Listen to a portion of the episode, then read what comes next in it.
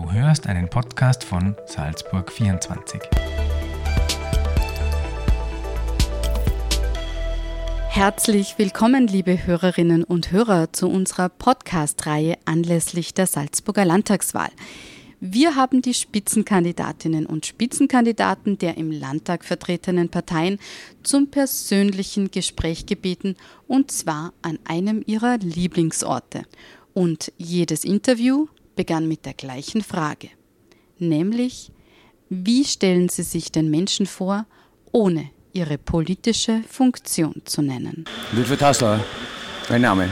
Und wenn mich wer fragt, was ich mache, dann sage ich, ich arbeite für das Land Salzburg. Für die Menschen im Land Salzburg. Klar, das ist ja beinhaltet. Wir sind heute im Café Basar. Sie haben sich den Platz ausgesucht für unser Interview als einen Ihrer Lieblingsplätze. Warum? Mit dem Basar verbindet mich seit Jahrzehnten Erinnerungen der Herr Hans, den die Älteren noch kennen, der legendäre Ober. Äh, auch jetzt die Familie Brandstätte, die das wunderbar macht. Eine prachtvolle Lage, die Terrasse. Es ist einfach ein Teil von Salzburg, ein Teil der Salzburger DNA und ein Wiener Kaffeehaus in Salzburg. Sie haben jetzt heute ein Soda Zitron mit Eis bestellt. Kaffee trinken Sie aber schon auch. Ja, natürlich. In der Früh trinke ich meistens einen Espresso, eigentlich fast immer. Äh, auch nach dem Mittagessen. Sonst in der Früh Tee aber ich schaue, dass ich den Kaffeekonsum möglichst einschränke, weil zu viel ist ungesund. Aber zwei, drei Espresso am Tag, das muss schon sein. Ohne Zucker, ohne Milch. Wenn Sie einen Kaffee trinken, gibt es was Süßes dazu auch? Nein, eigentlich nicht. Ich bin kein so süßer. Hier und da am Sonntag vielleicht äh, ein Kuchen oder so, aber, aber das ist kein absolutes Muss für mich. Fasten Sie eigentlich? Ja, derzeit ja. Kein Abendessen, kein Alkohol. Ich äh, werde es nicht die ganze Fastenzeit machen, aber zumindest mal zehn Tage es tut mir gut und äh, ja, man braucht es auch hier und da, um runterzukommen und, und äh, ich finde das Fasten äh, als Kontrast sehr, sehr gut, denn wir leben alle doch äh, im Überfluss irgendwie, auch was Nahrungsaufnahme betrifft und da muss man schon aufpassen, dass man irgendwie sich wieder einordnet. Sie sind jetzt äh, rund zehn Jahre Landeshauptmann von Salzburg. Sie sind viel unter Menschen, sehr viele Gespräche. Was bedeutet für Sie das Alleinsein eigentlich? Ich bin sehr, sehr gerne allein, also wirklich ausgesprochen sehr gerne allein.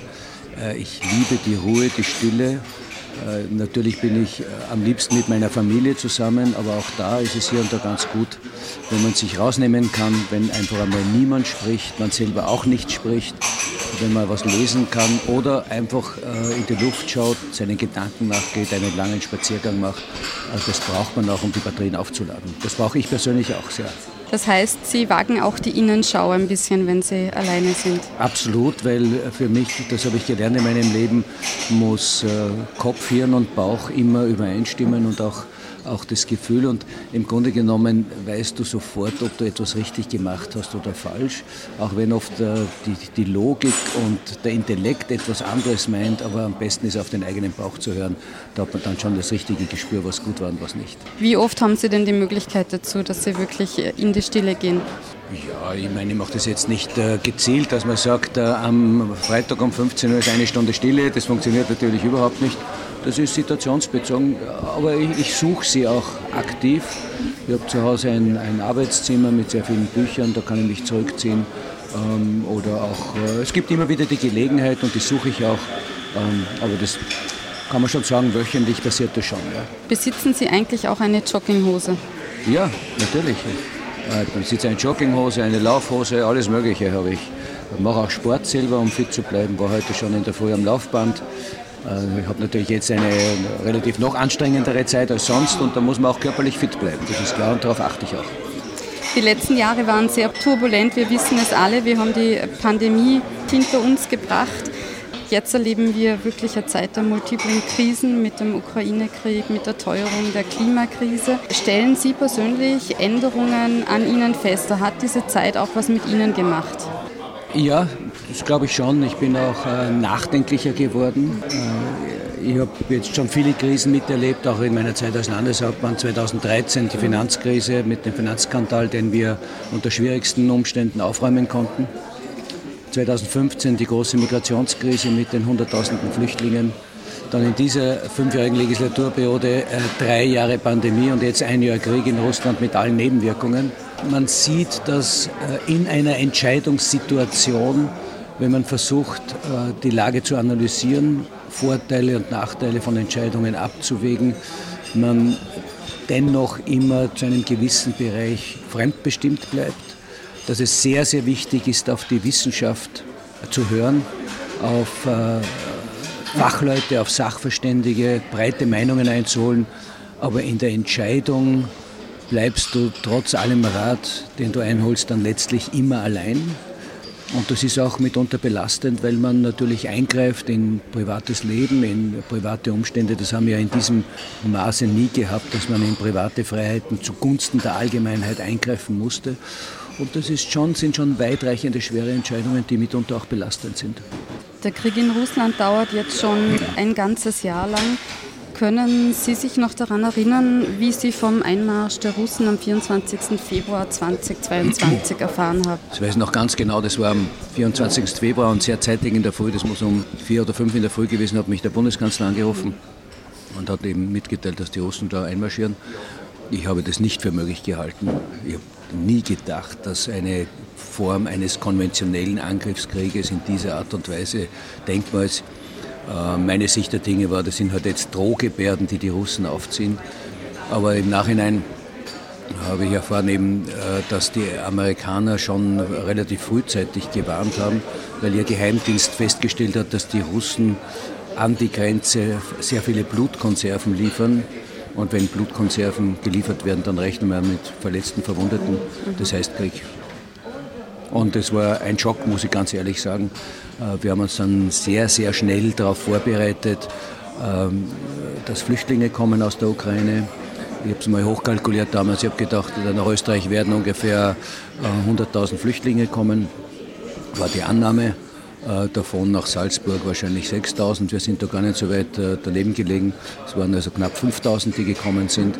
Wir haben dann sehr, sehr rasch Aufnahmezentren organisiert, Quartiere, ganze Versorgungskette aufgebaut.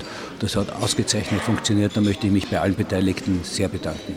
Wie glauben Sie, wie geht es weiter? Ich bin zuversichtlich. Ja? Wir, haben, wir haben jetzt irgendwie äh, gelernt, mit Krisen zu leben. Wir haben auch profitiert davon, trotz äh, aller Probleme, die wir hatten. Aber wir haben sehr viel mehr Krisenresistenz bekommen, nicht nur in der Verwaltung, sondern auch in der persönlichen Aufnahmebereitschaft. Äh, es ist halt im Leben ein Auf und Ab. Manchmal geht es besser, manchmal geht es schlechter, was mich sehr zuversichtlich macht, ist, dass die Salzburgerinnen und Salzburger sich nicht so leicht unterkriegen lassen, äh, dass die Stimmung trotzdem gut ist, trotz Teuerung, trotz äh, Rohstoffknappheit, trotz der verschiedenen Ängste, die waren. Was mich zuversichtlich äh, stimmt, ist, dass der Weltuntergang nicht eingetreten ist, der von vielen prophezeit wurde mit Energieknappheit und Blackout und Strahlenschutz. Wir haben uns da extrem gut vorbereitet und tun das weiter für den Fall, dass etwas passiert. Aber mittlerweile äh, bin ich äh, eigentlich schon der Meinung und, und der Annahme äh, und auch eigentlich der hohen Sicherheit, dass das gut weitergehen wird. Wir hatten im Herbst schon Phasen, wo ich mir gedacht habe, am Ende einer Woche kann ich einen Hackerl machen. Gott sei Dank ist diese Woche nichts Dramatisches passiert. Jetzt ist die Stimmung wesentlich gelöster, aber wir sind trotzdem auf der Hut und ich bin insgesamt sehr zuversichtlich. Wir sitzen hier in Salzburg und wir sehen die Fernsehbilder aus der Ukraine und äh, da ist unsagbares Leid dabei. Warum glauben Sie, trifft uns das so sehr? Das hat äh, verschiedene Gründe. Erstens ist es die Nähe. Die Ukraine ist äh, von Wien weniger weit entfernt als Vorarlberg. Also das ist wirklich die Nähe eines so grässlichen Krieges. Ähm, es ist natürlich auch westliche Hemisphäre. Es ist etwas anderes, wenn in Afghanistan äh, Krieg passiert, ist im Grunde genommen dasselbe menschliche Leid. Aber für uns ist es weit, weit weg. Hier ist es eben die Nähe. Man sieht die zerstörten Häuser, man sieht die Flüchtlinge, die hier sind, Frauen und Kinder. Ähm, und was uns besonders betrifft, vor allem die Älteren, es sind diese Namen wie Dnipro, Kiew, Kharkov, Mariupol, Odessa etc., die wir aus den Erzählungen der Großeltern noch kennen, die selbst dort im Krieg waren. Und es ist eigentlich unvorstellbar äh, in der Geschichte, dass auf ukrainischem Boden dann bald wieder deutsche Panzer rollen. Ich verstehe auch, dass der deutsche Bundeskanzler sich mit dieser Entscheidung sehr, sehr schwer getan hat. Ähm, aber diese, diese Wiederholung der Geschichte, dass diese Ukraine, die wirklich einen blutgetränkten Boden hat, immer wieder ähm, äh, ein, ein Ort ist, wo äh, Schreckliches passiert, das macht einen schon sehr nachdenklich. Kommt da einem das eigene Leben und Streben nach Glück nicht ein bisschen lächerlich vor manchmal? Ja, aber mir jetzt schon demütiger. Irgendwo, glaube ich, ähm, wäre es ganz gut oder ist es ganz gut, sich hier und da zurückzunehmen und einfach auch dankbar zu sein, was wir alles haben, in welchem Frieden wir leben können, in welchem Wohlstand. Es ist ja interessant, dass offensichtlich die Zunahme an Wohlstand umgekehrt proportional zur Zufriedenheit läuft. Ähm, und wenn man das alles sieht, dann muss ich schon sagen, wahnsinniges Glück gehabt, hier geboren zu sein und hier leben zu dürfen. Das ist aber auch gleichzeitig für mich und für viele andere ein Riesenauftrag, daran weiterzuarbeiten ähm, dass wir eine friedvolle und friedliche Gesellschaft haben. Und da ist sehr viel zu tun, denn der Ton ist rauer und roher geworden, auch nach der Pandemie, auch aus bewusstem politischem Kalkül. Und äh, das bleibt ja dann nicht äh, dabei, dass äh, weiß ich, äh, der Bundespräsident beleidigt wird, sondern da wird eine Hemmschwelle herabgesetzt im persönlichen Umgang miteinander. Und das sehe ich als meine wichtigste Aufgabe, zu einem wertschätzenden und friedvollen toleranten Miteinander beizutragen. Ich möchte gleich anschließen, was für eine Welt wünschen Sie sich für Ihre Kinder?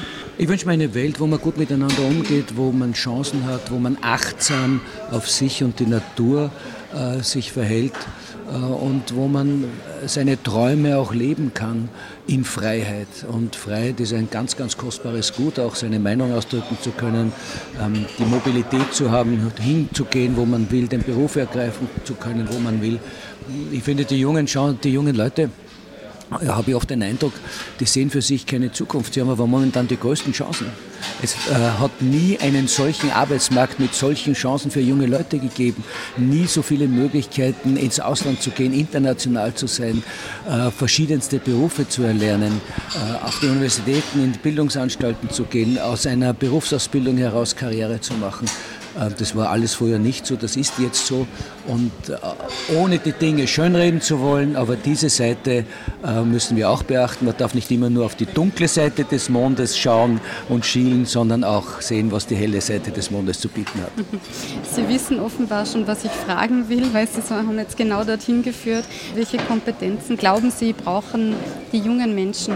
Die Mitarbeiterinnen und Mitarbeiter der Zukunft? Welche Kompetenzen werden wichtig sein? Ich glaube, Wachheit und Aufmerksamkeit, Aufgeschlossenheit. Und äh, wichtig ist das aktives Tun, das aktive Tun, die Freude am Gelingen. Ähm, ich habe ja den Eindruck, dass alle nur warten, dass, jetzt nicht speziell auf die Jungen bezogen, aber insgesamt, dass irgendwer da sein muss, der die Probleme für einen ausräumt. Nein, es gibt irgendwo eine Verpflichtung sich um die eigenen Angelegenheiten zu kümmern. Ähm, und das ist, glaube ich, ein Geheimrezept, aus allen Problemen durch aktives Tun herauszukommen äh, und die Möglichkeiten zur Hilfestellung, die wir in vielfältiger Weise gemeinsam aufgebaut haben, auch dann in Anspruch zu nehmen, ist sowieso klar. Aber die Welt liegt voller Chancen und äh, vor allem für die jungen Leute freue ich mich. Und ich glaube auch, dass wir das Klimathema in den Griff bekommen werden. Die Menschheit hat schon so viele Probleme beseitigt. Warum sollte das nicht gelingen? Ähm, mit einer positiven Einstellung, mit Handlungsbereitschaft. Äh, ist nicht immer angenehm, wird ein bisschen dauern. Das kriegen wir schon hin. Das Wettbewerbsprinzip höher, schneller, weiter, hat sich das überholt Ihrer Meinung nach oder gilt das nach wie vor noch? Es muss Sinn geben. Höher, schneller, weiter, um seiner selbst willen, ist ein sportlicher Gedanke. Ja. Den können Olympioniken und Weltmeister äh, machen, wer schneller läuft oder höher springt, ist gut, ja, weil dann eben Schallmauern erreicht werden. Aber es muss auch die Seele mitgehen. Ich war mal in Afrika und da hat mir einer erzählt, er hat einen Maasai, einen Autostopper mitgenommen, einen äh, dort Geborenen und nach einer Zeit irgendwo in der Steppe hat er gesagt, er möchte aussteigen. Und dann sagt er, wieso hier, da ist ja nichts. Sagt er, nein, muss warten, bis die Seele nachkommt. Und das ist auch bei diesem schneller, höher, weiter, glaube ich, ein Ding. Es muss stimmig sein. Wir müssen uns auch gut fühlen dabei und dürfen uns aber gleichzeitig nicht gehen lassen und nachlassen. Das ist der Gradmesser sozusagen. In diesem Sinne, Herr Haslauer, herzlichen Dank für das Gespräch. Bitte gerne. Ich wünsche Ihnen für heute vielleicht auch die ein oder andere Minute für ein bisschen Innenschau. Danke, das wünsche ich Ihnen auch. Dankeschön. Dankeschön.